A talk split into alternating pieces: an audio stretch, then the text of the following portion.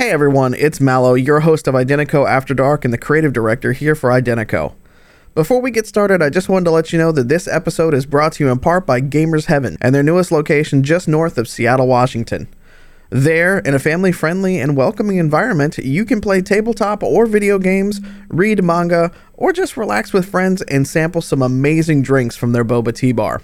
If you want to learn more, log on to gamersheavenseattle.com to see hours and location.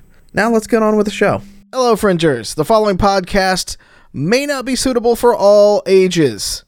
Listener discretion is advised.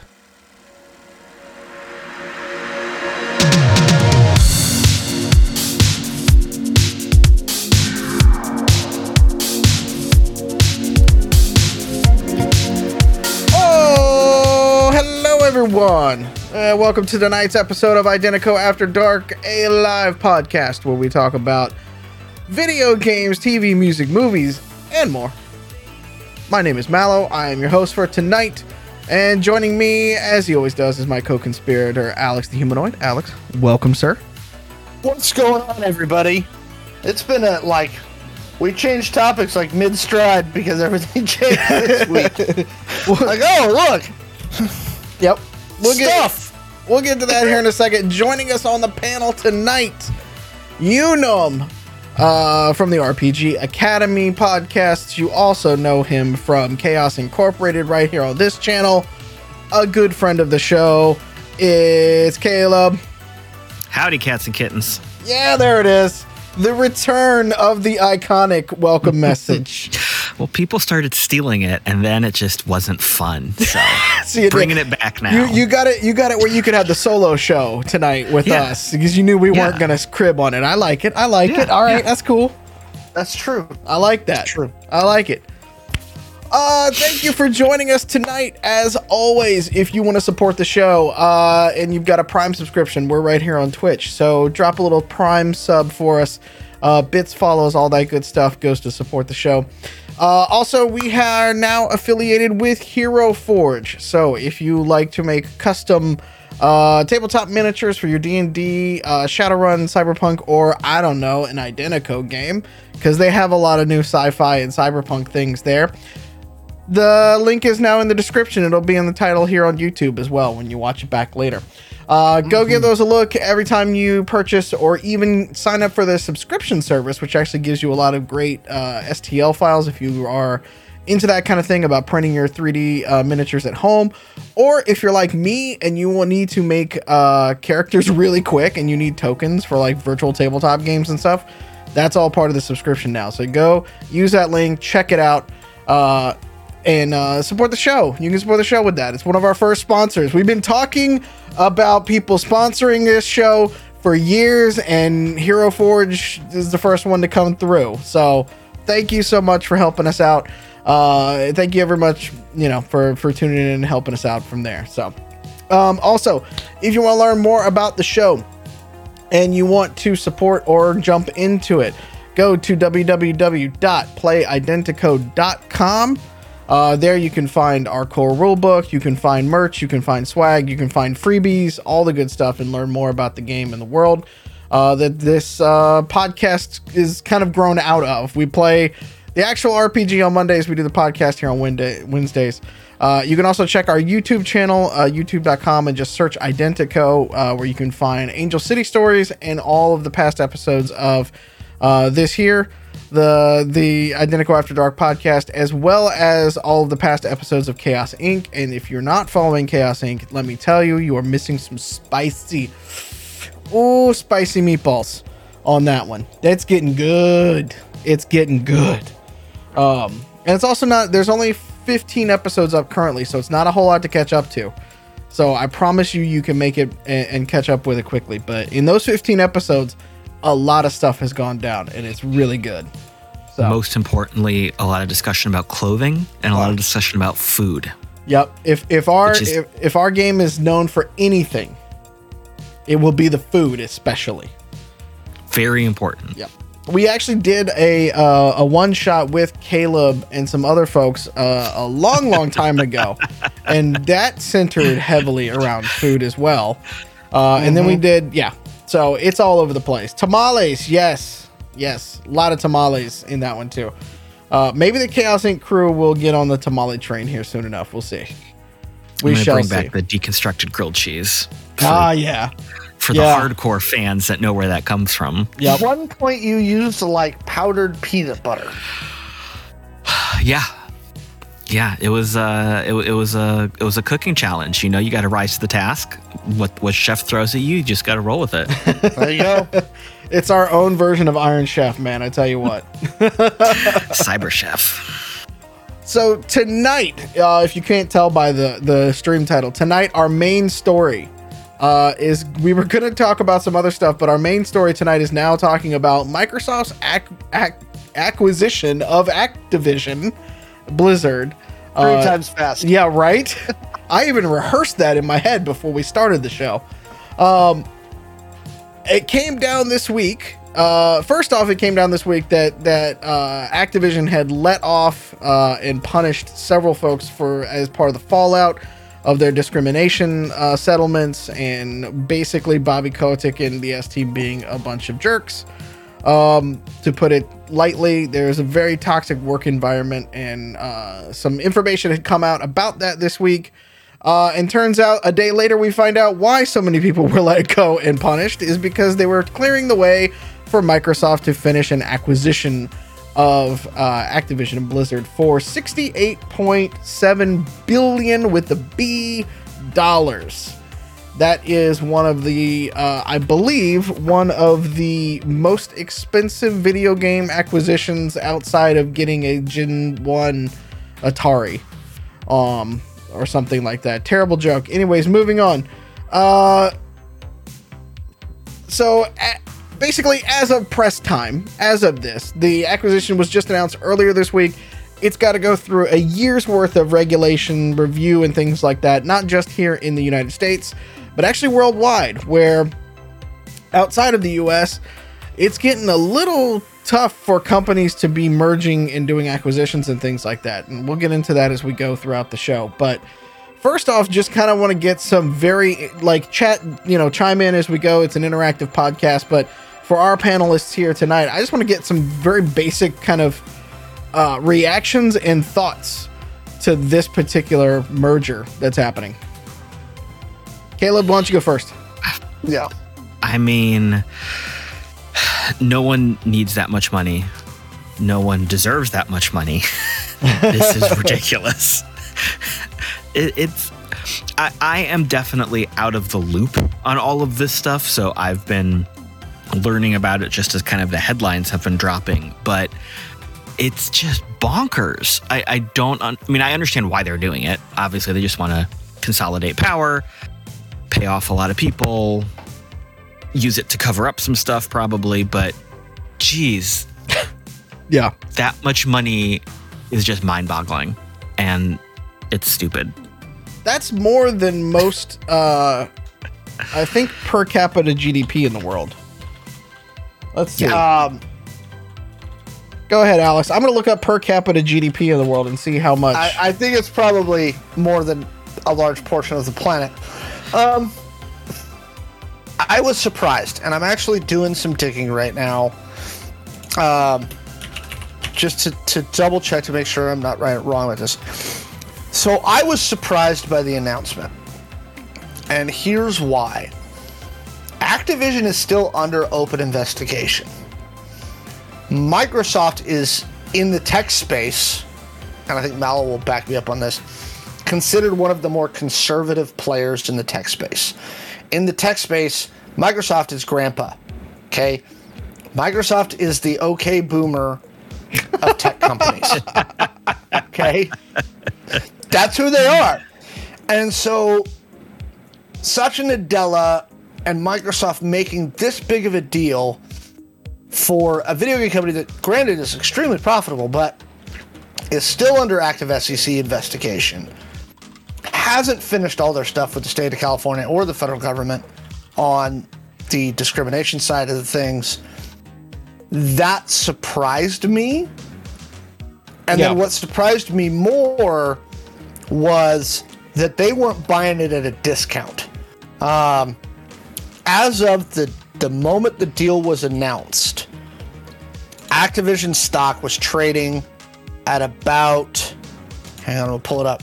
Was trading at 65 bucks a share. So Microsoft was offering 30 bucks a share above market price for the acquisition. Yep. If they were like, look, we're going to come in here at like 52, 55, I get it, or even at share cost. Uh, a 30 buck premium on Activision in the state that they're in right now Well, surprised me. well. So here's the thing: is that Activision Blizzard settled the lawsuit for 18 million dollars recently. Now, but not the SEC one. Yeah, but I think the SEC one is going to pull off now because of that. Um, because the thing about the SEC one is uh, sec- the Securities and Exchange Commission portion of it. They can they can look into certain pieces, but if Microsoft comes in and says, "Hey, we're just going to take it over and probably going to clean house," in one meeting, the SEC will be like, "Okay, prove it," and then we might figure something out later because it will technically be a different company at that point. and so um it's it's an interesting kind of like pull for this because um the EEOC stuff with California is settled uh with a paycheck because the judge denied the intervention to the settlement. Oh, they denied the appeal. I They didn't see if denied the appeal, and so appeal. the eighteen Okay. million went through. So basically, eighteen million of that sixty-eight billion just basically went to pay off their fines. Is essentially So- what happened. Is what it will you know once it goes out in the wash. So like, Real- it's kind of a steal. Real quick, I want to answer tip in chat. okay. Um, Microsoft has been through antitrust before. Does anyone remember the 90s? Yes. Now here's the deal. This isn't gonna. This is gonna sail at least in the U.S. It's gonna sail through regulatory approval. This is nothing like Microsoft's antitrust issues that they were found guilty of in the 90s. They're buying Activision now. If they turned around and in a month tried to buy EA, Big that would flags. probably that would probably catch the regulators and they'd probably go eh, nope sorry you can't do that the video game industry is just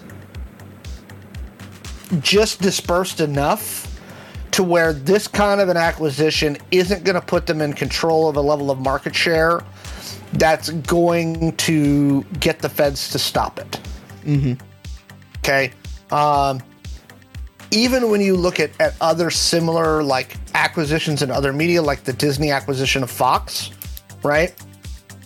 When this when the feds went in, they said, okay, the only thing you can't have is Fox Sports because you have ESPN.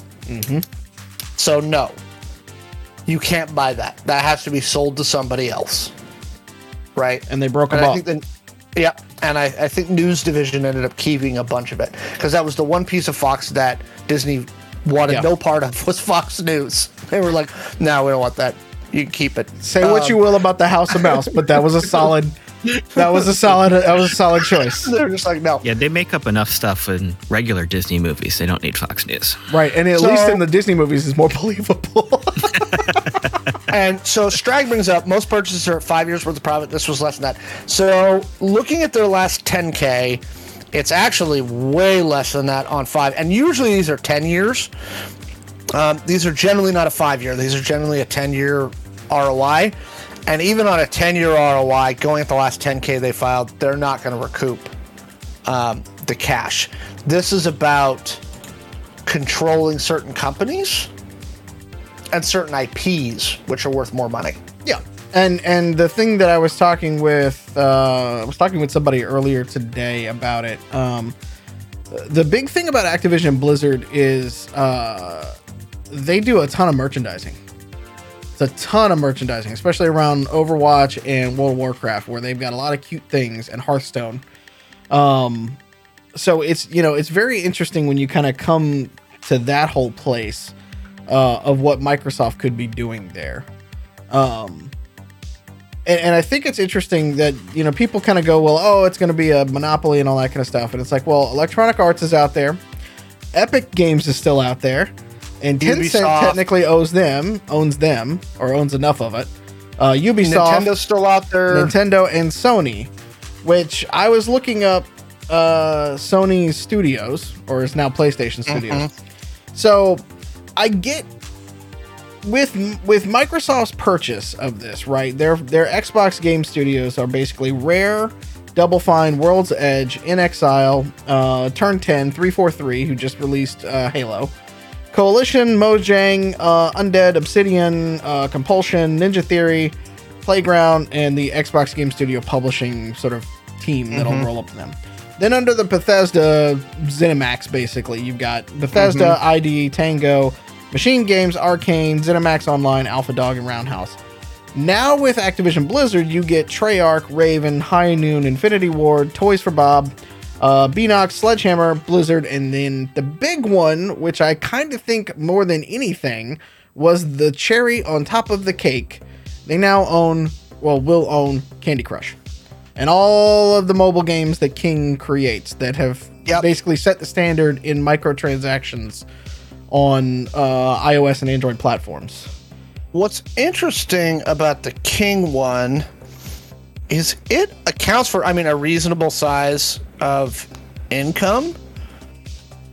But when you look at it as part of the whole, it's not huge. I was actually surprised, and actually, Mallow was talking about this on the pre-show, and, and looking at the 10K, Mallow was right. It's Call of Duty. Call of Duty blew World of Warcraft out of the fucking water Yep. by by factors of 10. As a, I as a- agree with the chat. I think part of it is padding out Game Pass. I think when the acquisition is done, every WoW account will be a Game Pass account.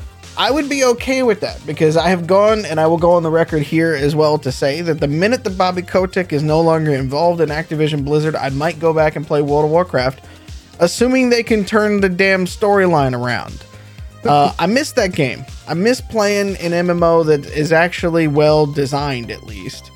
Uh, I don't care for Call of Duty. I mean, it's fine as a twerker type kind of game, but like, eh, like I think it's more along the lines of like looking at your Call of Duties and stuff like that. Like Halo was not the big splash that they were hoping it would be. They did not do a very good job with the uh, in-game like skin system and things like that. Don't get me wrong. I actually enjoy playing the hell out of Halo right now because it's back to the old Halo. It's good, but it's back to the old Halo, which means it's you know your best stuff was back in college with a 12 pack sitting and doing split screen with your with your buddies. Like that was the best times of Halo around like Halo 2, you know. Um eh, online now it's a lot it's a big different type of game, you know. It might be a late Saturday night kind of thing. Call of Duty man is the league. They've got see cuz the other thing about this is that not only do they have Call of Duty, they'll have Call of Duty League, they'll have the Overwatch League, you know the Hearthstone tournaments, like they have all of that stuff that'll be coming around because at that point that puts them in direct competition with the other little Bellevue company that happens to have a valve coming out of the back of a bald guy's head. Uh that still owns uh that still owns uh Dota and the Dota International and and how big of a thing that still is, right? Like you've got these centralized kind of places that are doing a lot of business. Uh, and assuming that the world opens back up, that's a if this at this point, not a win. Uh, you know, there's going to be a lot of changes and updates that are going to happen there, and I'm interested to see how they move forward with CDL, with o- OWL, uh, and start to make more of a more of a uh, esports league push because because Xbox had not had that. They've partnered with like Madden and EA and done all these kind of things, but Halo was the closest they got, and it's kind of died off. Um, I don't know. Do you think, Caleb? I'm curious about your opinion. Do you think this is good or bad for the industry with a with one of the powerhouses taking somebody who obviously was was running into the crapper? We all know that WoW was WoW's been tanking for a couple of years now. they lose a lot Classic of people. WoW. Wow. WoW Classic helped them for a minute, and then it kind of like that was it. It was a minute. So I'm curious what your your thoughts are. So I think ultimately it's probably going to be a good thing. Um, I I think all of the the corporate structure and what they're doing to get out of doing other things and what they're consolidating is probably pretty shady. But that's because everything corporate is pretty shady. But if we're talking about the positive impact on gamers, on the industry, on the end product users, I think we're probably going to see some good stuff coming out of it. Um, I, I feel like a lot of this is going to become like that unified experience that is becoming a, a very trendy kind of topic, a very trendy way to pitch things. Uh, I feel like we're probably going to see some of that more unified presentations of okay, you can play the game and then you can you can socially interact and then you can you can do things on mobile. At, at like at the end of the day, I think they're trying to show show the average gamer, the average user that we, Microsoft, will deliver everything you want from from playing the game and socializing about the game and that kind of thing. They're like Disney did. We're, we're just that entertainment conglomerate. They're trying to become that mm-hmm. that gaming conglomerate. So, so button hooking off that that like it, that full scale integration stuff like that. Do you think this pushes us? Because I've been watching this for a while and I've been waiting. Do you think this gets us further and further down the road of we're not going to own games anymore? You're gonna oh, have. We haven't owned games in ga- fucking. We don't own. We don't years. own that stuff now. Yeah, I like. I buy like I buy a few games here. Like I bought New no, World. you you right? license those games. I at least if you, least if you go back and read the agreement that you paid to Steam or whatever, you have licensed those games. You have not mm-hmm. purchased a thing. Uh, board so, games are the like, only times you actually own anything. I have discs for a PS5. Um, that don't My work if they don't want you to. it's true. My thing is, is, is does this push us further away from? Because even now, like you can walk into a Target and buy a Switch game, right? Are we just going away from the we're going to own games? Everything's just going to get added to Microsoft Game Pass and PlayStation yeah. Plus, and yeah. eventually Steam will come out with their version of. Steam's Game tried, Pass. but they need to go hire some more people from Amazon or Microsoft that can actually uh, build hardware to support. You know, oh. they've got the oh. PC market, but ooh, like, but like you said, Mallow, they don't. The game doesn't work if they don't want you to work it. Yeah. When, whether you buy the physical cartridge or disc at Target, you still have to connect to online at some point. There's still going to be a patch, and if company X decides, well, we don't want you to play this game unless you have this account mm-hmm. or unless you have this subscription service, they can throttle it back. They can completely shut it down. They can stop carrying it or providing services or updates, or they can just make it a lousy game experience. And that's a hundred percent where we're going. All entertainment is going to be that licensing of temporary usage. Yeah.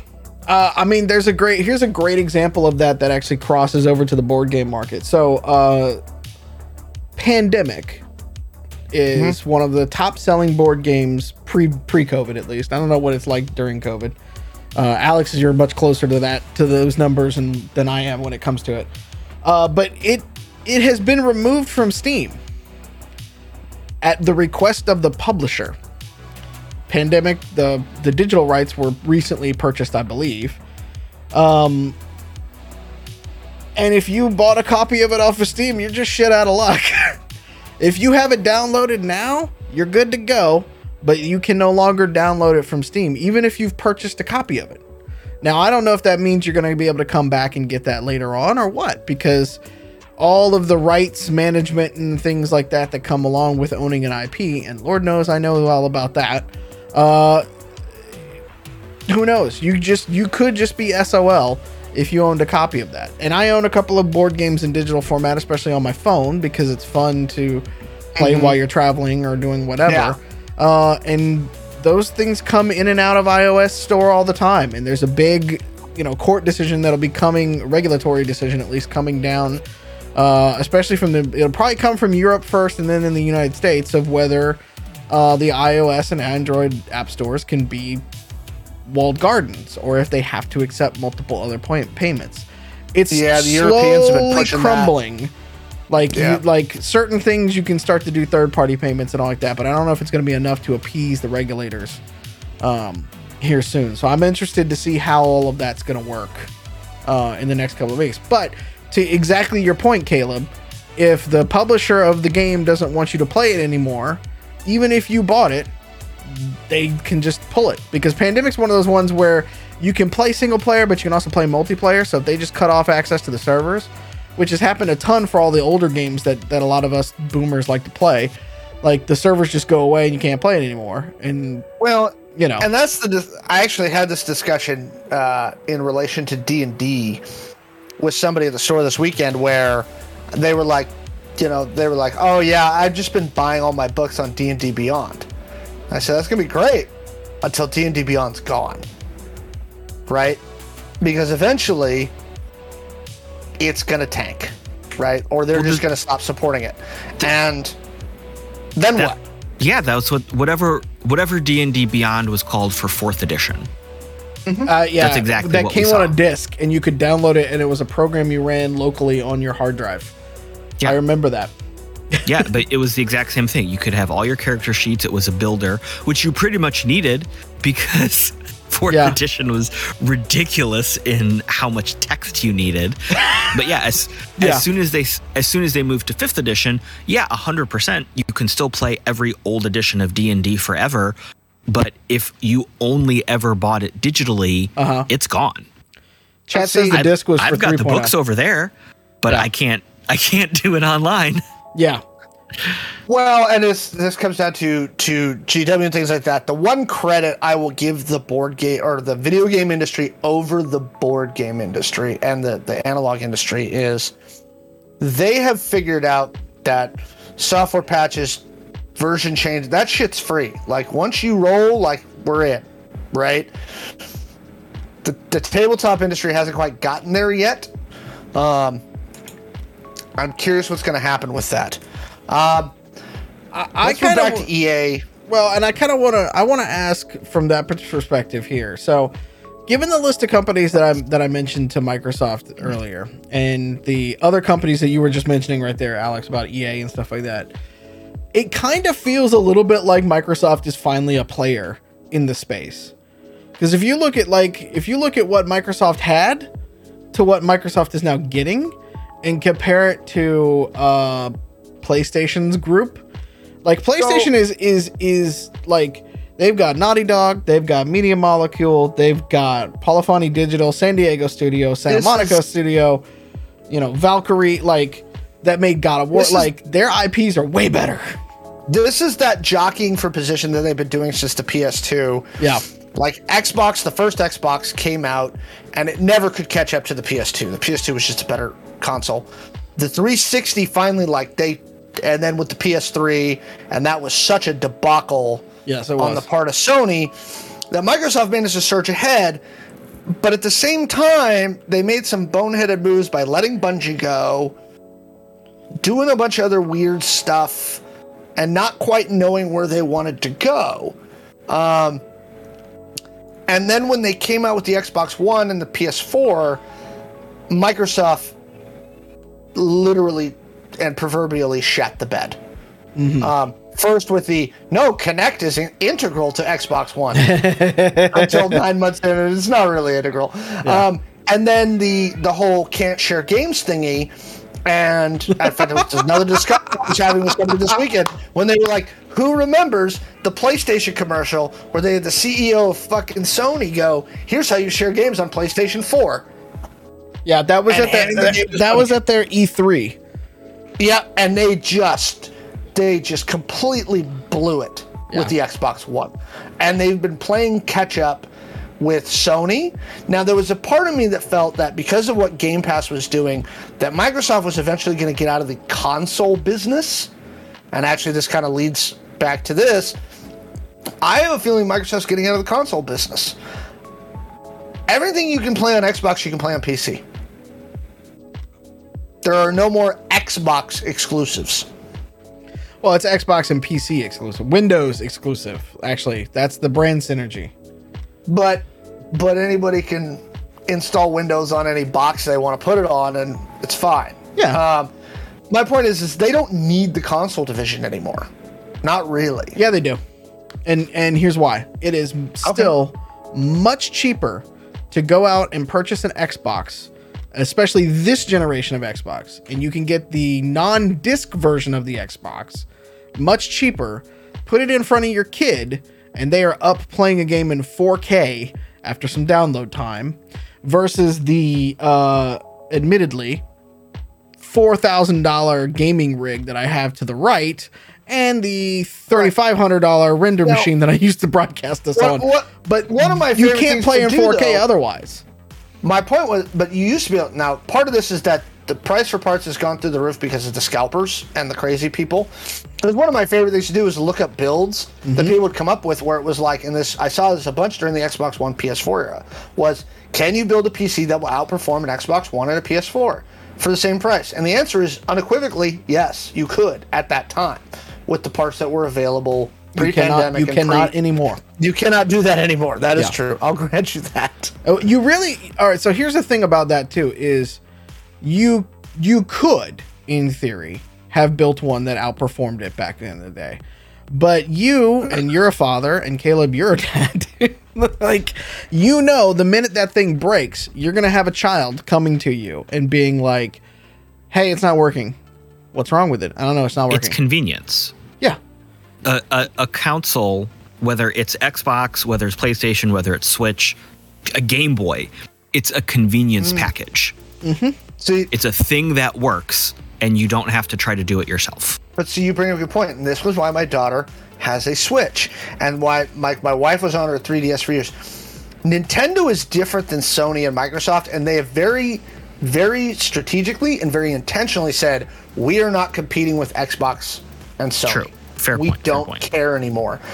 When I go buy a Switch cartridge and I stick it in the Switch, it works. Right? Nintendo is building some great product, and I'm I, I'm really happy with what they've done with Switch. I'm kind of glad they're printing money again. That's nice for them, right? Because the Wii U is such a debacle. Um, but their stuff just works. It does, but they need more than four games for the damn Switch that work. And I don't I don't disagree with you there. They've got like five. Yeah. It's freaking Mario Kart, Smash, Zelda, uh, Mario Maker, and Super Mario. yeah, It- Mario, it's, a, it's a very different design philosophy to the, hundred percent entertainment end product. Absolutely. Yeah. Oh, and Animal Crossing. Yes.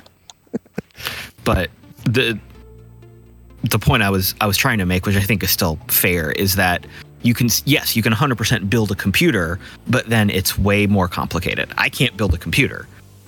I'm not smart enough to do that, but I can go buy an Xbox.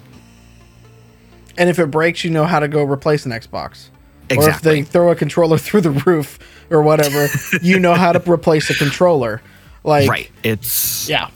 Yeah. So i if if Microsoft is saying we want to get out of the the hardware business and focus on like the experience and the properties, mm-hmm. I'm not smart enough to know what that means. But I don't know if that's like like is that going to eliminate part of their target audience, part of their market? Absolutely. You've got No. you got you got the Madden players in the world um alone, right? Play on Xbox. So that's sorry. That's the one I was forgetting because it's the Madden argument that I always make. People are like, "Why does Madden have a year?" Because there's a new batch of college freshmen every year who are away from home and go buy Madden to play with their buddies in the dorm, and that's why it will continue to sell 30 million copies a year. Because there's a new batch of college freshmen that want the latest stuff in Madden. Yeah. I mean, at the end of the day, gaming is still a very social experience. Mm-hmm. Even with all the first person, all the even with a solo play experience, Yes. most games nowadays are. It's like solo is an add-on. Well, You, even you use solo to get to that multiplayer. even in the indies though you're seeing it in the indies where risk of and and joe is in the chat they play Risk of Rain 2 all the time That is a Well, that look- is a that is a co-op game. Uh, Project Zomboid, which they keep trying to get me into and stuff like that. That is a that is a it could be played solo, but it is boring. It's a I don't like the game. It's boring, but it is better when you have a bunch of people trying to work together to survive the zombie apocalypse, right? You know. Um, so it's like you know like it's even happening in the indies because of the the software packages are, are much more readily available Mm-hmm. And frankly, it's always been like that. I mean, even if we go back in time to the arcades and you're playing Pac Man, it's Yeah. still a Yeah. social experience of you're standing around watching someone do something. You've got your quarter on the dashboard to play next. You're trying to beat a score or watch Yeah. how someone clears a screen or a map. That hasn't changed in the industry ever. True. It's just how we interact with each other has changed. And I think that's probably a huge driving force behind all of these buyouts and, and conglomerations the industry is changing. We game in our mm-hmm. pockets nowadays. yeah So they're trying to do something to keep up with how we're evolving to interact mm-hmm. with each other, how technology is evolving. That's got to be a foundational component to all of this.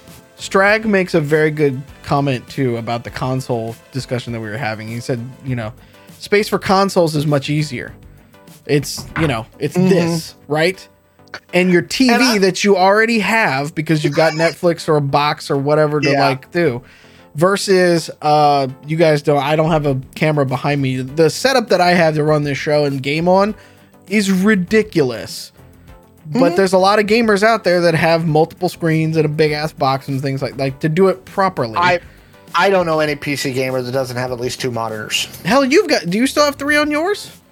No, I got when I left corporate land. I I cut. You got rid of one, so you're down to two. I got I was Okay. down to two. Only two. Only two. I was, You I was pleb. only two. I was, and and Sean's right. Like up until like May of this year, I had the three monitor like bank Uh-huh. on my desk in my office. Um, so we come back to EA and talk about the the shitty part. The EA portion. Bobby, yeah, You- no, oh, sorry, Activision. You mean. Activision? Yeah, yeah, yeah. Yeah. Yeah, go ahead. Shit on so- Bobby Kotick, please. So Bobby Kotick, sadly, everyone, Let's pull Uh, one out for him. be- He's gonna be poor after this. Yeah. without a job. after after he he's laid off in 2023, he will walk away with a 390 million dollar payout. That's peanuts. And I so this this is the part where I have less issue. Like some people talk about corporate conglomeration and being bad like that. With the video game industry with this acquisition, I don't think Microsoft is anywhere. I think they're going to control maybe maybe seven percent of the market. That's why I know it's going to sail past the regulators. Um, there's too many other big big corporations out there that control huge swaths of the market. Um, but I think that Bobby Kotick should be leaving with a boot A, a In square his foot up his behind. Yeah. Yeah. Um, and possibly tarred and feathered. kind of on the fence. You know, I, I might I might settle for paper cuts right there. right there. That's a hell of In a. every that's a hell of a, from getting a swift kick in the behind to a couple of paper cuts. Like there needs to be a gradient. cuts. paper cuts here though. right in there. Paper cuts right there, and he still has to use the like he still has to wash his hands a lot, Mm-hmm. so that uh, you know they're they're clean cuts, but man, do they sting. Um, three hundred ninety million dollars. Caleb, you want to tell everybody what you said in the pre-show about this? No one needs that much money. That- Yeah. that's stupid. That's a stupid amount of money. And what? And what does this guy do? He he sits behind a desk. Yeah, What? Three hundred ninety million dollars. yeah.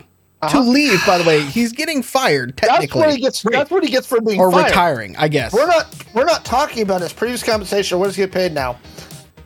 That's we're to leave only the talking company. about what the check they will cut him to walk out the door. Yeah, I, I don't get a check if I quit my job, especially if there's been some shenanigans going on. Well, and that that's the one that that's the one that kills me is that and I know that they had to do this to sign the deal. So from Microsoft's perspective, you know, the the thing to mention uh is to say is that like Activision Blizzard is not going to continue as a company by itself anymore. It's going to report directly into Phil Spencer. And I have a sneaking suspicion, and this is just me knowing some of the industry. Phil's gonna clean house.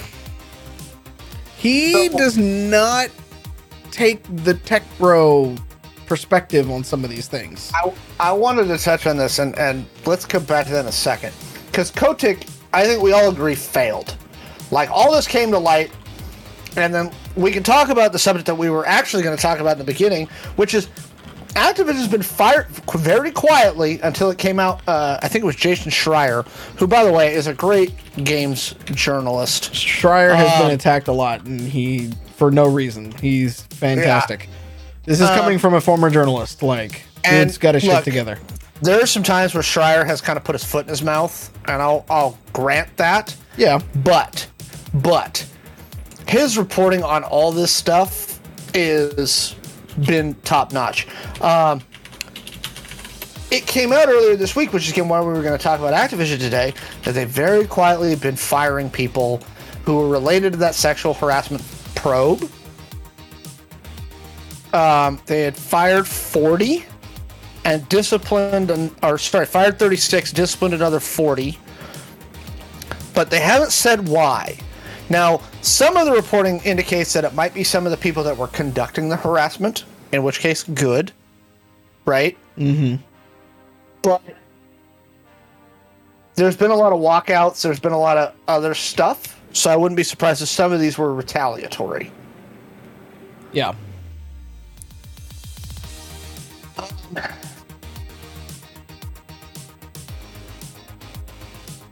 These, Well- these folks weren't gonna clean house. Kotick knew about it the whole time. So, for the chat, for anybody to know, the reason the SEC started investigating was this: if Bobby Kotick and the board knew that all this was going on all the way back to 2018, 2019, and it could be proven, and it wasn't disclosed to the shareholders, it's a federal crime because this kind of information about these kind of investigations at senior management levels and things like that must be disclosed to the shareholders so that they can react accordingly. Yeah. And what the SEC is accusing Kotick and the board of doing is not that they knew about all this and that they didn't tell the shareholders and didn't disclose it to the public, which, as a publicly traded company, is against the law. Yeah. The thing So that's that- why I'm at pa- I'm at paper cuts because he should be in jail. Because Well- I'm pretty sure they they knew the whole time. Uh, I mean, you don't go through some of those things, and and Kotick especially is one of those people that is big on appearances, and he's been asked very directly, "Why did you sell the company?" And he was basically saying this has nothing to do with the controversy and the calls for him to step down, and yada yada yada, and. What saying of shake his head from his undisclosed location in Ukraine? Yeah, exactly. And I have a different with hat. It joke. might be a different location. It's still an undisclosed location until you tell me otherwise. I think you're in the Ukraine. Yeah. I just I just think it's I think it's very interesting that like and I know that like I said from Microsoft's point of view, they get the talent that will be left over and maybe even be able to acquire the talent that left Activision Blizzard and work in a different studio um, than Raven Software and the ones that are problematic under the Activision Blizzard banner.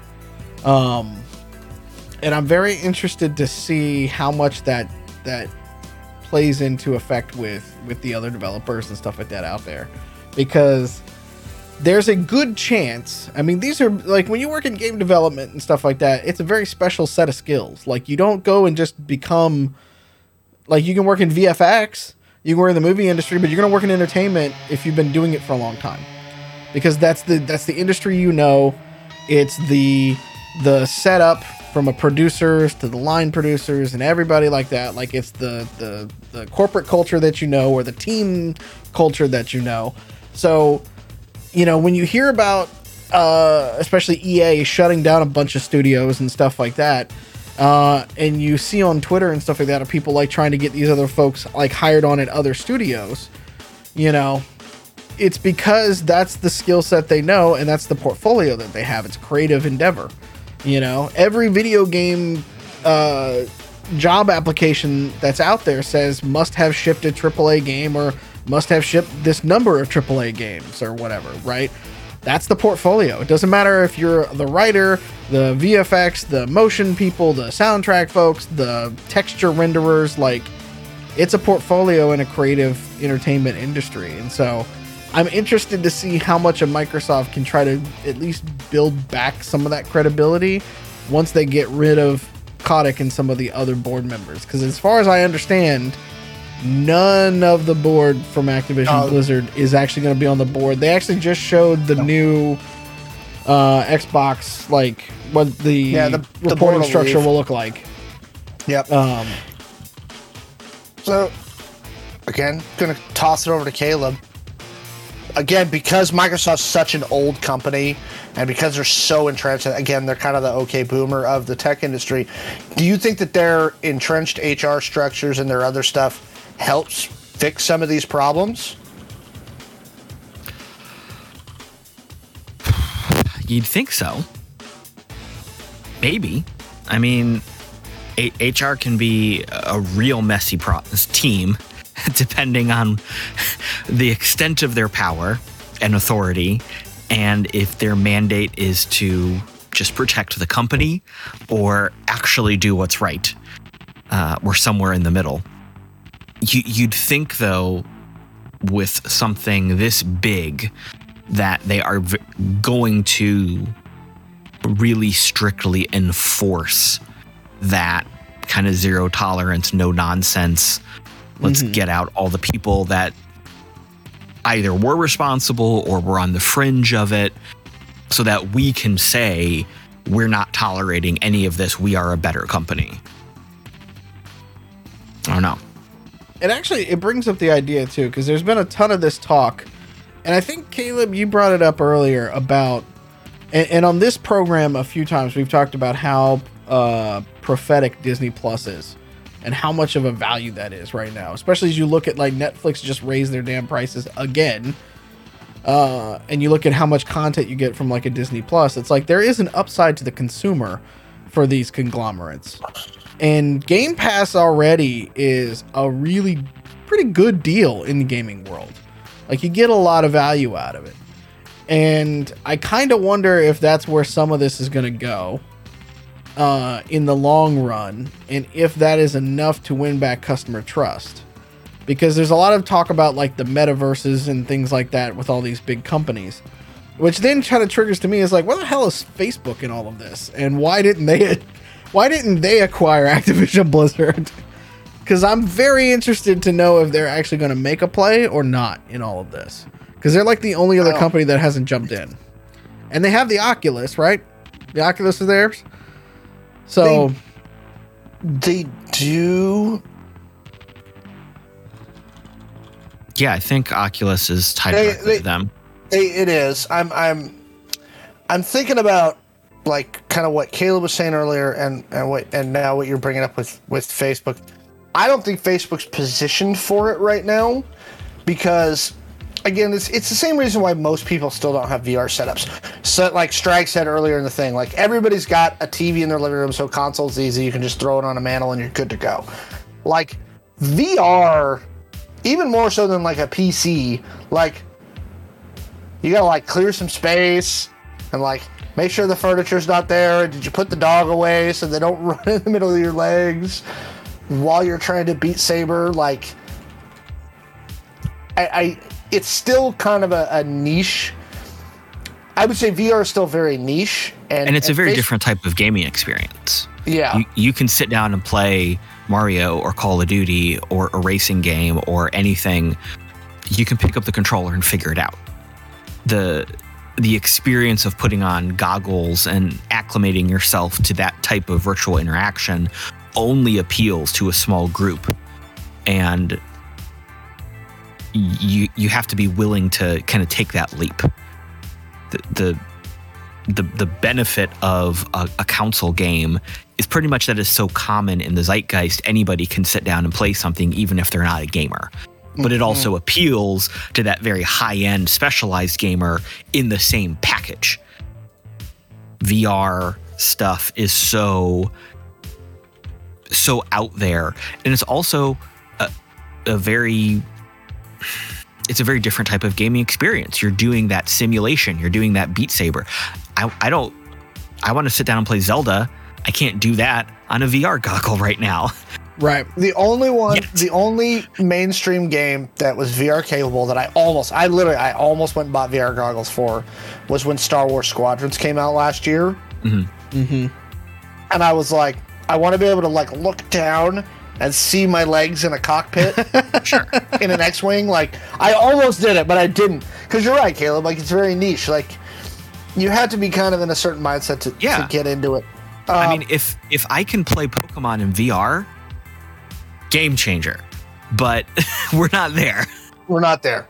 Um, Speaking of which, I really would like a new Pokemon style game. That's not that's not crap. That would be great. I actually wouldn't mind Pokemon in VR. Come on. I- You I know mean, what? getting- you know I- what, I Nintendo? you already have the Switch is not a great game uh, game console because of the two Joy Cons on the side. Bring back the Wii remote with the Switch console and just give me some goofy ass goggles to put my Switch slide my Switch into So- for Pokemon in VR. I am now convinced after watching a Smash tournament, this big one that was at the store last week. I am fucking convinced that they did that intentionally because you know what has got a, what is a huge thing right now is the old GameCube controllers. Yeah. I Dude, have them just for Smash. massive. I have them For the just for Smash. Yeah. Yep. Like I'm like, how many GameCube controllers are out there still? I'm like, you guys are still making GameCube controllers. You don't give a shit about the Joy-Con. like you want to sell Pro, Switch Pro, and GameCube controllers, and that's it. Yep. Okay. Um, They have them wired and wireless for your for your Smash for your really Smash needs. Xbox has made the big acquisitions. They bought Bethesda. Now they've bought Activision Blizzard. Mm-hmm. What does Sony do to respond? Keep selling PS5s because they're still outselling the Xbox One X. Even though you can't get either one. They are they are outselling. That is the thing. They are outselling. God of War just came to PC and that sold really well. Uh, Mm-hmm. They are also making the leap into PC market. Um, I believe Square Enix is still part of, or Square Enix Pro still part of, or are they separate? no, from- they're they're a separate studio. okay because Final Fantasy 14 has had its own resurgence in that side of the world as well. And that's a PC. and that's a PC thing, yeah. exclusive, by the way. You can't. I don't think you can play that one on console. You sure as hell wouldn't want to. Let's put it that way. Um, you know, so I. I mean, I think they. I think they. They stand their ground at the moment because they have the better IP that sell the most, especially curious, single like- player games. like, does does Sony go out and buy Ubisoft now? I. Well, okay, so Ubisoft is also another one of those uh, places that have a ton of toxic issues going on. Uh-huh. Uh, that has That's why I been brought it up. Yeah, no, that's been one of those things that has been kind of swept under the carpet a lot. Is that Ubisoft and especially their CEO has been accused of things even worse than what Kotick and, and Activision has been accused of. Um, and as far as I'm concerned, Ubisoft kind of a trash company with the C with the C suite there. I hate to say it, kind of is.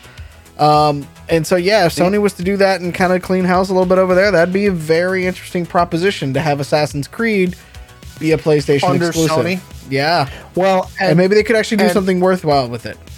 see, this is why the French are always a problem. I, I would like to apologize to our French viewers out there. Hey, Ubisoft French. It's the French's fault. Wow. Got good good food. Good food. Yeah. Ubisoft might implode. It is actually like they're not they don't have a ton of releases coming out right now. The division didn't did do well. Like Their their newest expansion for Valhalla did really well. did Um, it? Far Cry yeah, it 6 did it? Valhalla, the expansion for Valhalla did well. Valhalla did well. Far Cry Six did not. uh, did not. Rainbow Six Um, is not.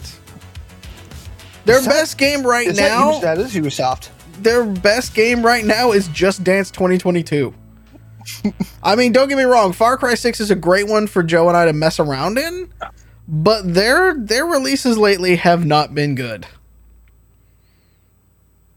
Just not. Uh, Odyssey, Odyssey and Valhalla were both solid games because they leaned into, as opposed to trying to like play it like straight faced, they leaned into the crazy. They were like, "Fuck it, we don't care anymore, right? We're gonna have fun with this." And when they stop, it's kind of like Thor Ragnarok, uh huh. right? When you stop taking yourself seriously, right, and trying to be like epic. right? you can have some fun with it. That was the thing that, that differentiated Thor Ragnarok was they were like, all right, we're done. We're gonna do something super metal, Yeah. And there's gonna be a wolf, and he's gonna leap off a thing, and we'll play a bunch of metal songs. And that's what they've done with Assassin's Creed. They were just like, we tried to play it straight for a while. It worked for a minute. We're done. Mm-hmm. We're just fuck it. There's mythical creatures and weird shit, and Yeah. fuck you. Oh yeah, and the other Watch Dogs three did bad too. Yeah. Legion was very poor.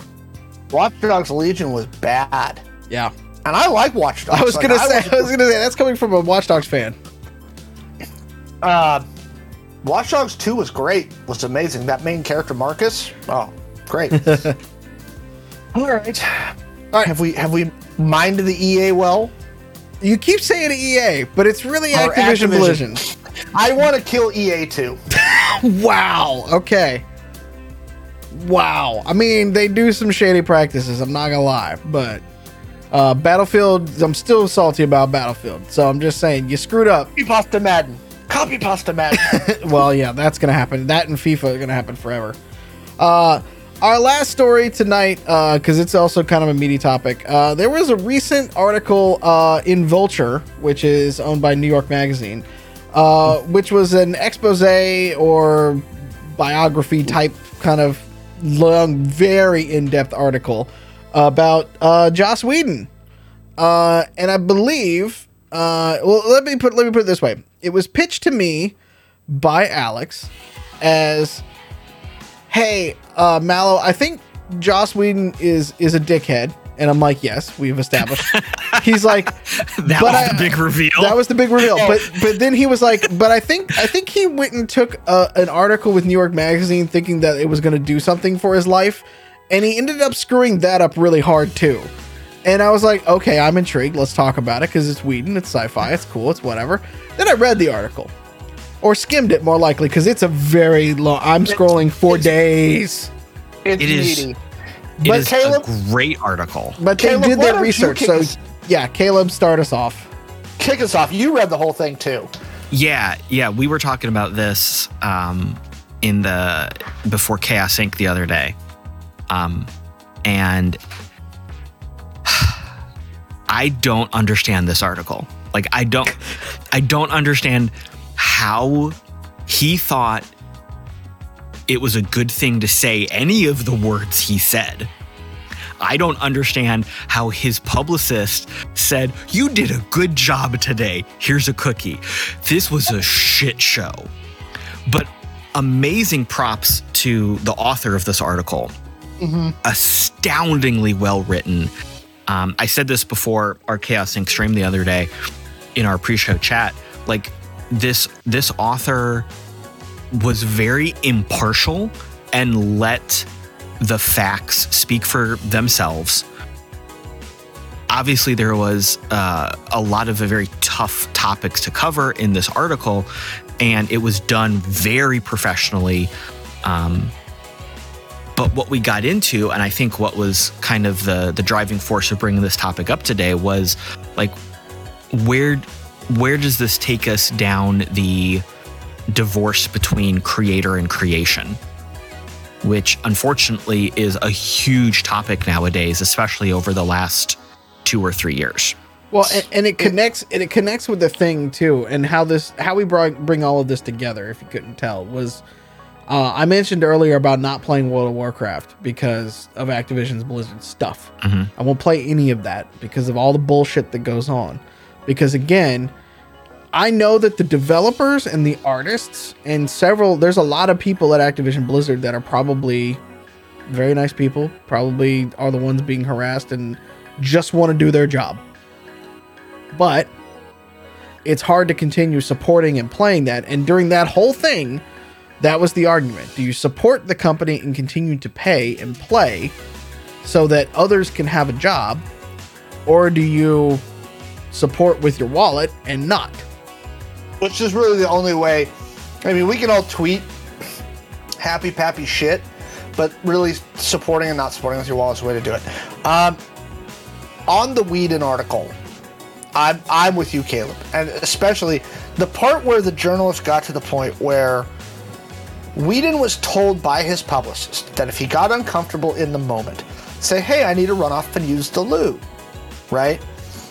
So when your publicist tells you that, if anybody in the chat ever becomes famous, what you don't do is then tell the interviewer that that's what your publicist told you to do after you had already been like, oh, got to dash off to the loo three or four times. Okay? You keep that to yourself. Yeah. Inside voice. Inside okay? voice. Because you just killed yourself there. Um, I, I agree with you. I think it was one of the most professionally written, like, bio pieces I have seen. The author didn't try and make Whedon look good. I'm sure his publicist and him thought this was the start of his grand comeback tour. Yeah. It was not because he borked it all up.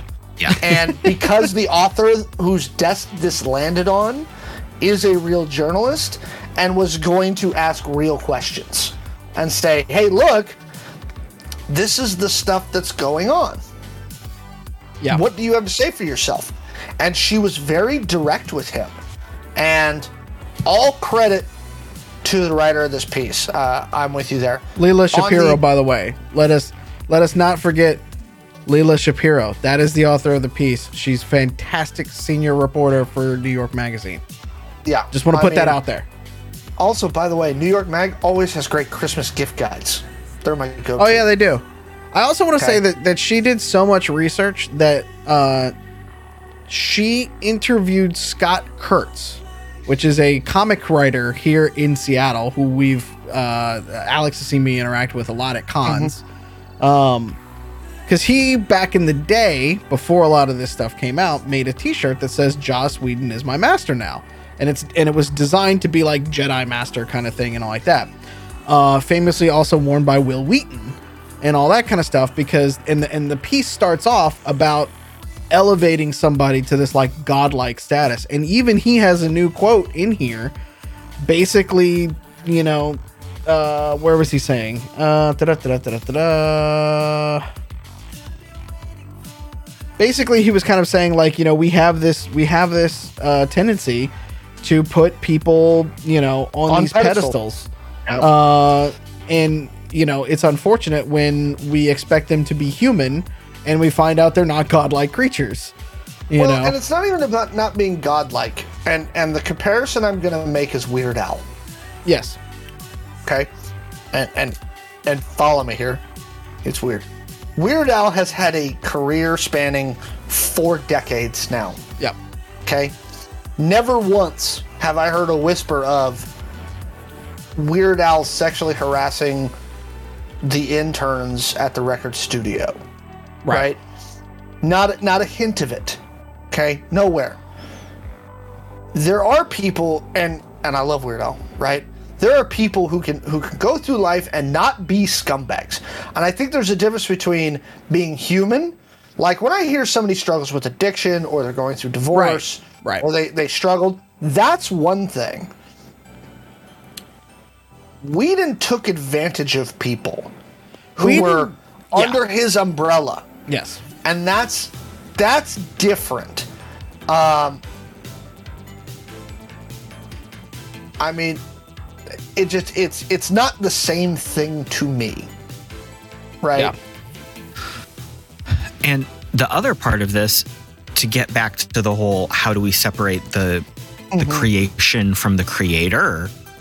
Like wh- where where do we draw the line? Here, here we've got a person who was abusing his power and treating people like shit and doing terrible things, whatever mm-hmm. that actual terrible thing is. But then on the other side of the spectrum, we've got people who are saying terrible things. And maybe they didn't treat anybody badly, or abuse their station, but they're taking a, a terrible political stance or a Rowling. socioeconomic stance. We're, we're on the J.K. Rowling run, Sure. right? Or, J.K. or anybody we've talked about over the past couple of years. I'm, right. Yeah. Uh, but We yeah, J.K. well- Rowling is the easiest. It's Well- it's a very topical. But it, but it's Yeah. to it's to the point though of like you can you can have like Whedon is the stereotypical big shot Hollywood director. Like he's the meme. He let himself become the fucking meme. Pardon my French, but like he did. Uh and that kind of stuff doesn't fly. It should have never flown, but it sure as hell doesn't fly in this day and age, thankfully, as it should be going away. And if you're going to act like that, you deserve to get called out on it. Like, plain and simple. Like, you can disagree with people, you can demand, you can insist on the highest quality standards in your films and not be a jackass at the same time. Yeah. You can do both things. the question to me is does it make you look at something and, and you're supportive of a thing like firefly like buffy like the first two avengers movies and does it make you pause and go i really feel different about or don't want to consume this media anymore Yeah. I don't think there's an answer. Eh, well, let me rephrase that. It, there's is a different answer for every person. Yeah. Like Well, yeah, good. ev- like Lovecraft. Let's look at let's go way back. Let's look at that old literature.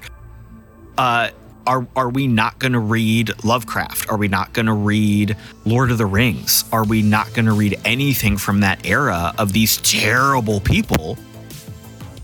Where where do we draw that line? Yeah. So, so one of the lines that I saw drawn, and I'm curious about both your opinion on it, is this: the difference being, Lovecraft is not getting residuals for Shadows over Innsmouth.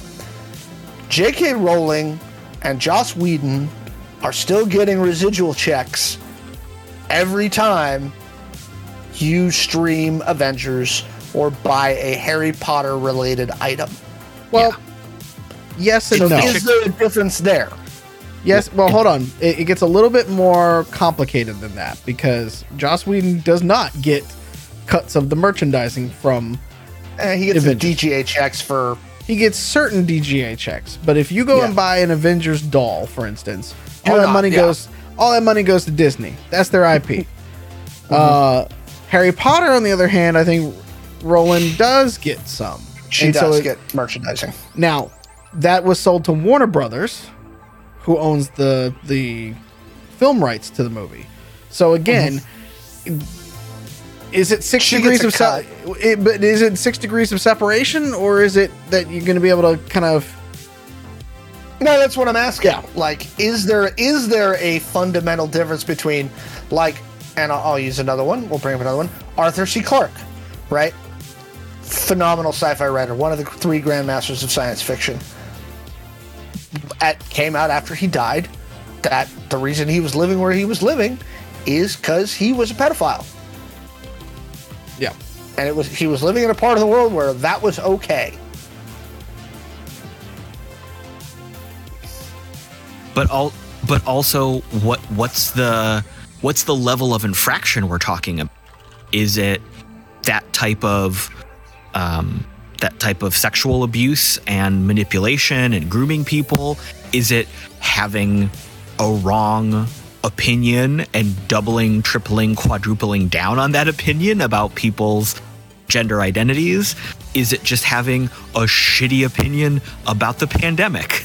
Like there's so many things that get people in trouble nowadays and do Right, we and I- treat everybody equally regardless? Or do we say well okay you didn't you didn't screw around on with people so that's not as bad but you're just an idiot about vaccine Now, now the chat's brought up two things: scale matters, and I would agree with that. Right? yeah i can agree um, The only thing I'll say in response to that to Strag is that scale is very personal, and mm-hmm. and I'll come back in a second. And then Bit player brings in current and direct harm inflicted by current actions.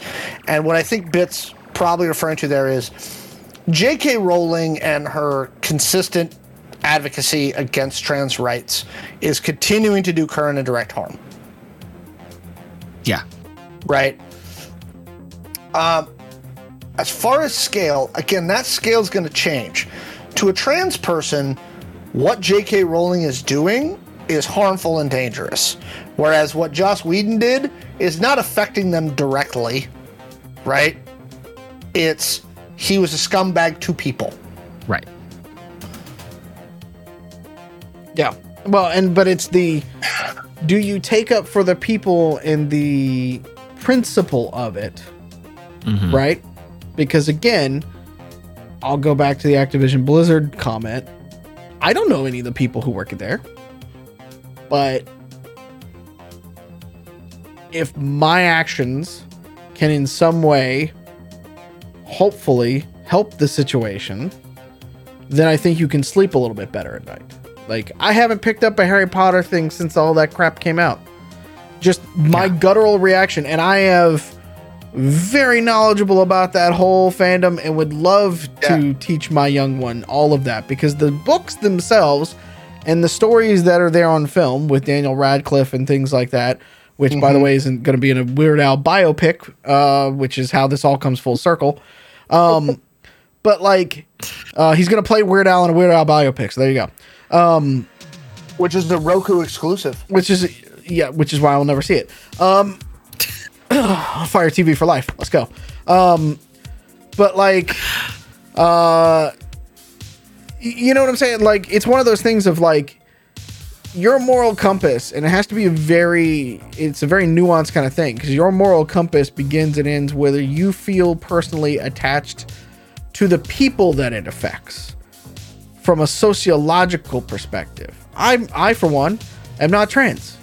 I know people who are, and thus I'm offended on behalf of them because that kind of talk could easily be pointed the other direction to anybody that's LGBTQ. And of which then I will start putting up middle fingers when it's pointed at me because I don't give a shit. You can attack me all day long. I don't care. Uh, But like, you know what I'm saying? Like you you look at it and you bring the the the degrees of separation, which is part of the the discourse, especially in this country, of being able to put up this imaginary wall between yourself and some other, which has been the start of world wars for crying out loud. Uh, it's it's very easy to just ignore certain problems until they become too big, and then it takes even more to walk it back. And I'm mm-hmm. not saying you can police morality or even police thought and things like that No, no, no, no, no. because that's never going to happen. But at the same time, you cannot encourage it. And while me not buying anything from Harry Potter or whatever like that does not necessarily directly hurt J.K. Rowling because she's already made her money, right? She won't make residuals off of anything that I have, but she's already made her money. So it's Yeah, kind of like it's paying the- Bobby Kotick. Go the fuck away. You've made your it's point. go the fuck away. It's the burning your Kaepernick jersey concept. Like he already made his money off you buying his jersey. Right. Um, And at, at the end of the day, you're right. We can't police morality, can't police ethics. Um, but we can try. But you what can we encourage can it. do, what we can do is try to instill a better sense of understanding morality and ethics in our new generation.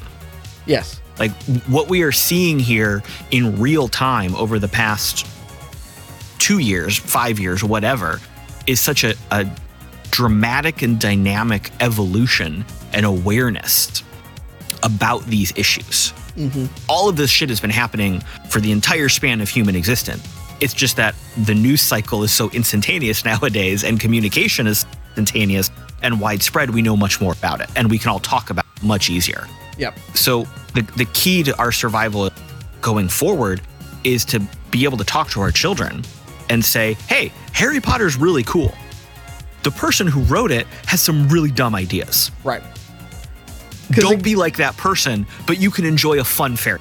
Yeah. Because again, So do you do you look at it from the perspective of I'm not supporting J.K. Rowling, or are you not supporting Daniel Radcliffe and Emma Watson, and because they also get the same checks? those are those are those are slightly different. Uh, I'm basically on the same kind of boat as you are, right? There are there are authors that I like that are problematic and weird. Um, some of which I'm able to separate, some of which I'm not. Like I have a hard time reading Clarke now. I'm like, God damn it, Yeah. son of a bitch! Like, why did you have to be this, right? Uh, whereas like you know others i can i kind of get around it um, what i do see a lot of though is a lot of people who are trying to and what I, what frustrates me is when i see people shame people and i'm like look you can say don't support this person going forward let's use jk rowling right look am i running out to see the next harry potter movie no because she has tainted it for me right mm-hmm. but if somebody goes out and sees the movie i'm not going to immediately assume they're a transphobe Right. Right. Okay. But I see some of that now, right? I see people acting that way, right? You know, and and, and that concerns me, right? Well, and I- it's I- yeah. No, go ahead, Caleb. I- I, I think at the end of the day, we have to define what hurting other people means.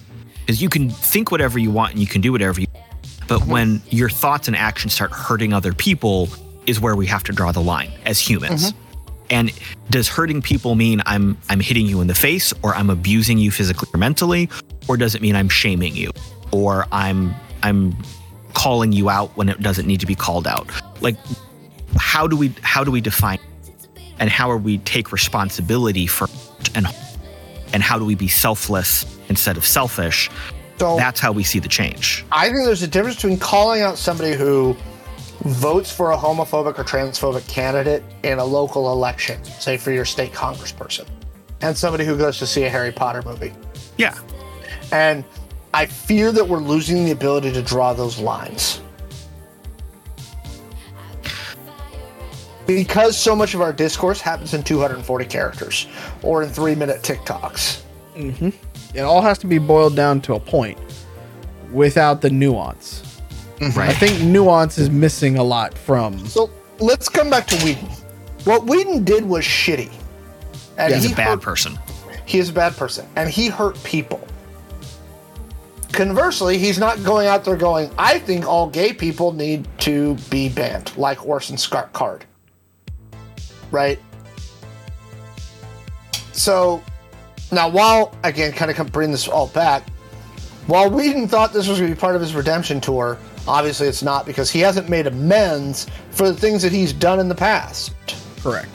Yeah, he's doubling You know, down on the fact that not he did act- nothing wrong. Right.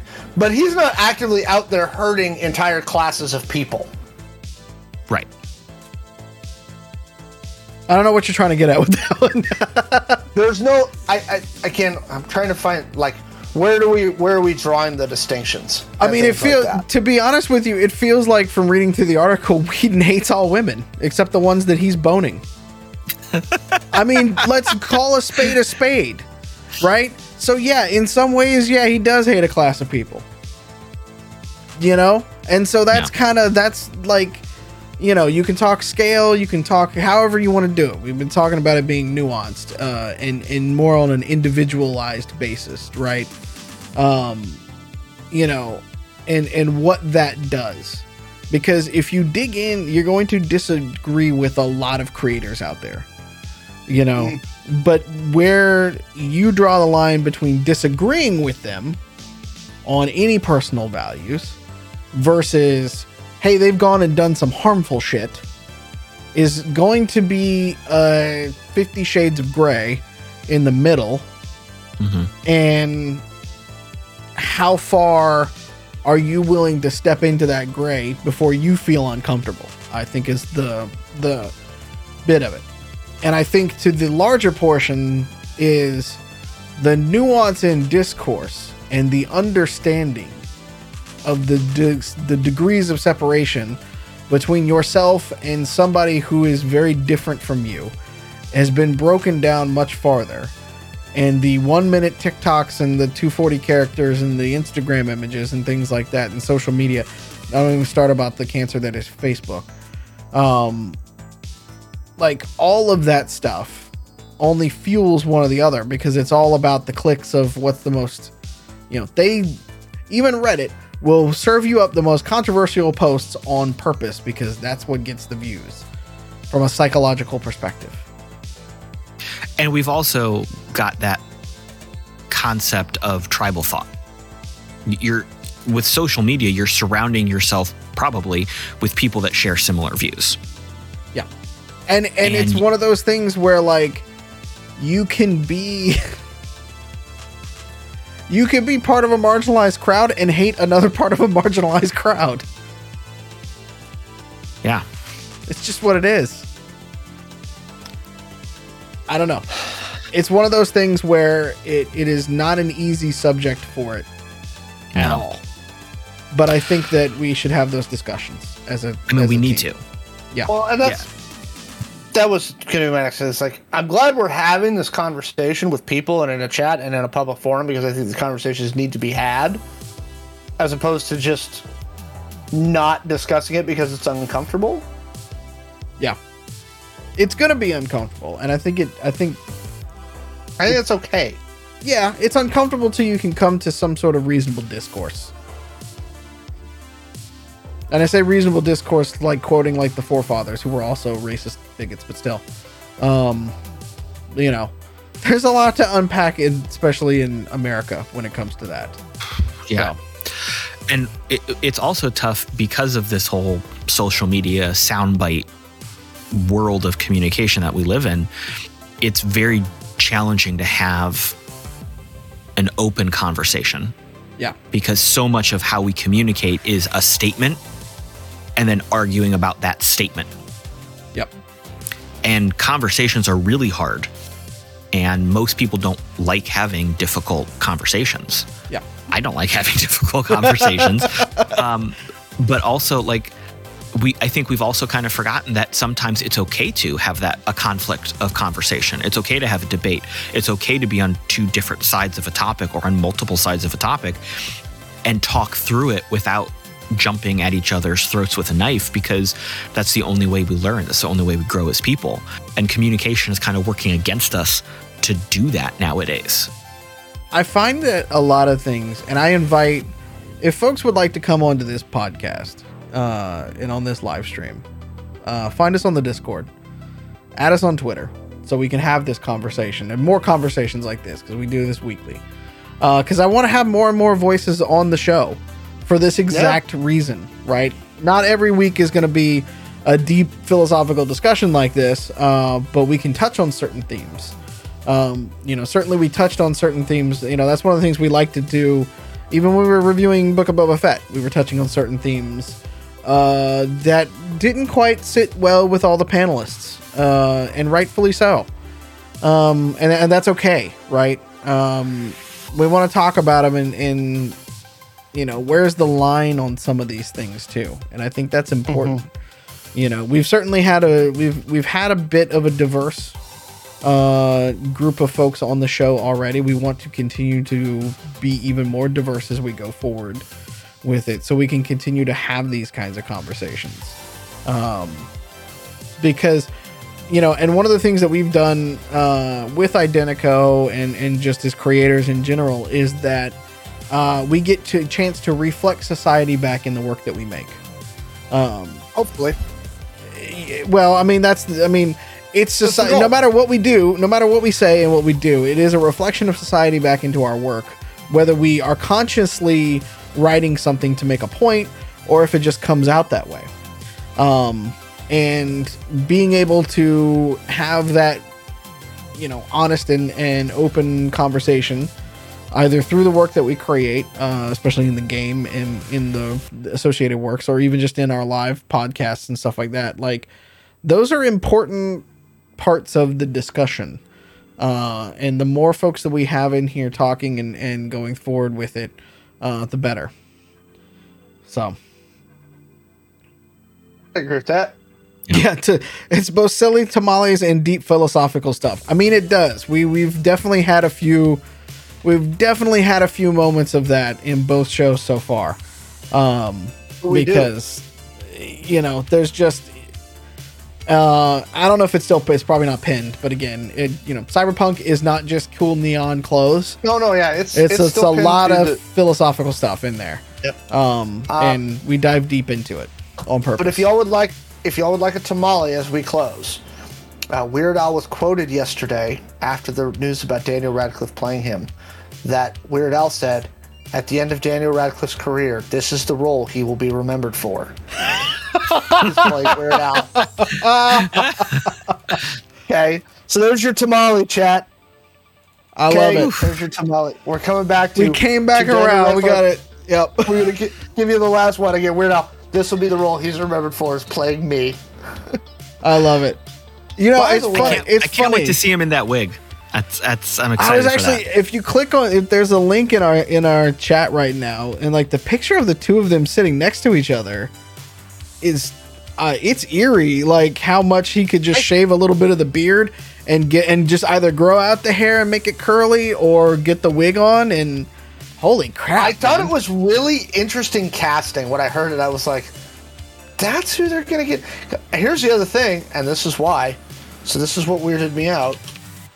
Um, Weird Al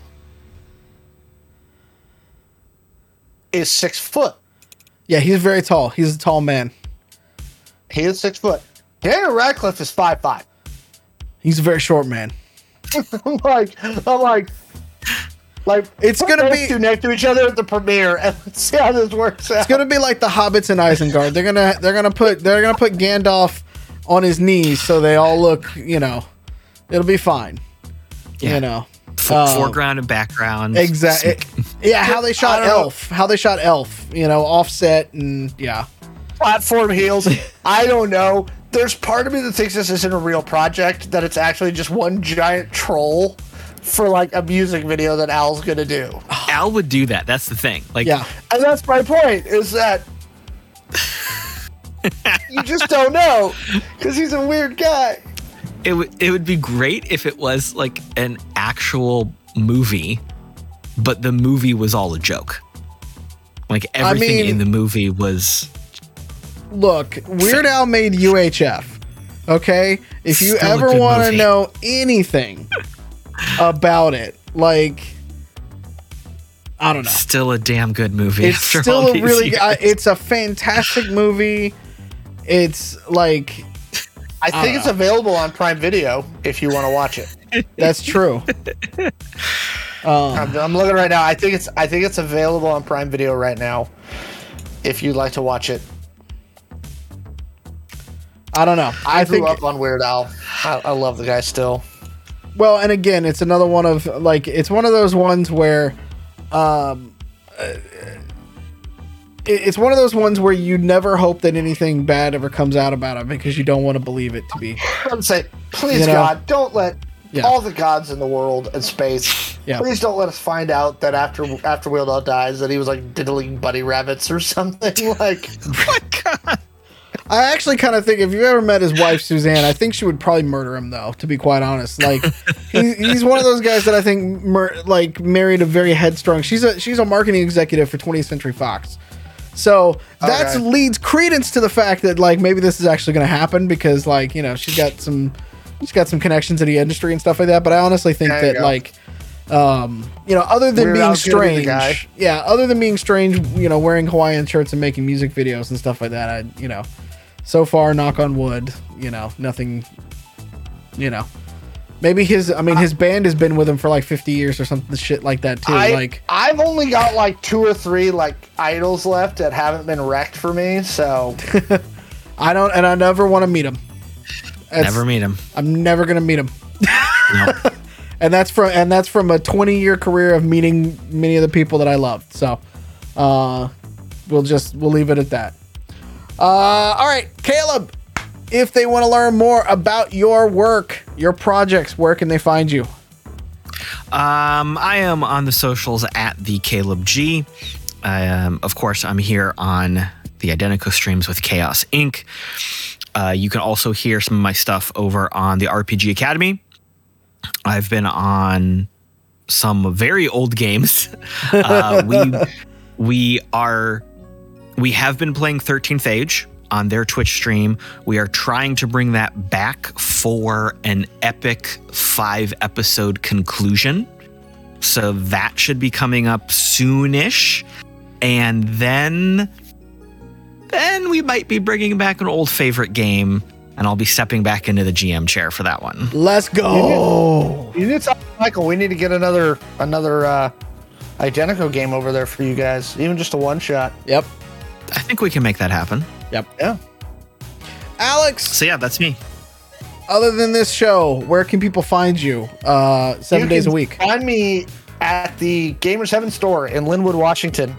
That's where you can find me these days. You can find me on all the socials at Alex the Humanoid, where I opine and do silly things and videos. Um, and of course, you know, He kind uh, of next plans week, them out these days too.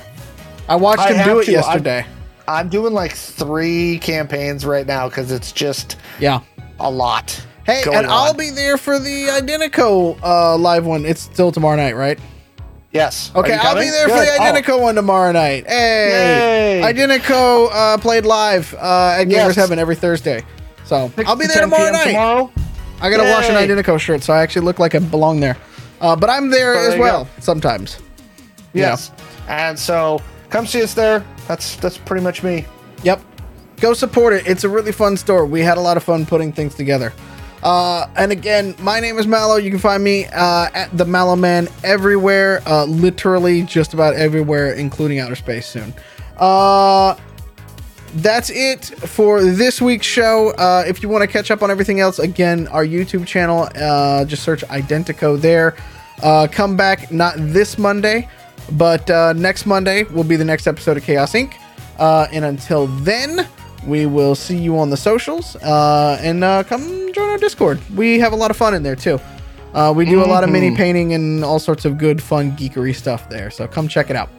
Uh, until then, uh, stay safe, uh, mask up, go get your vaccine and your booster uh, if you are able.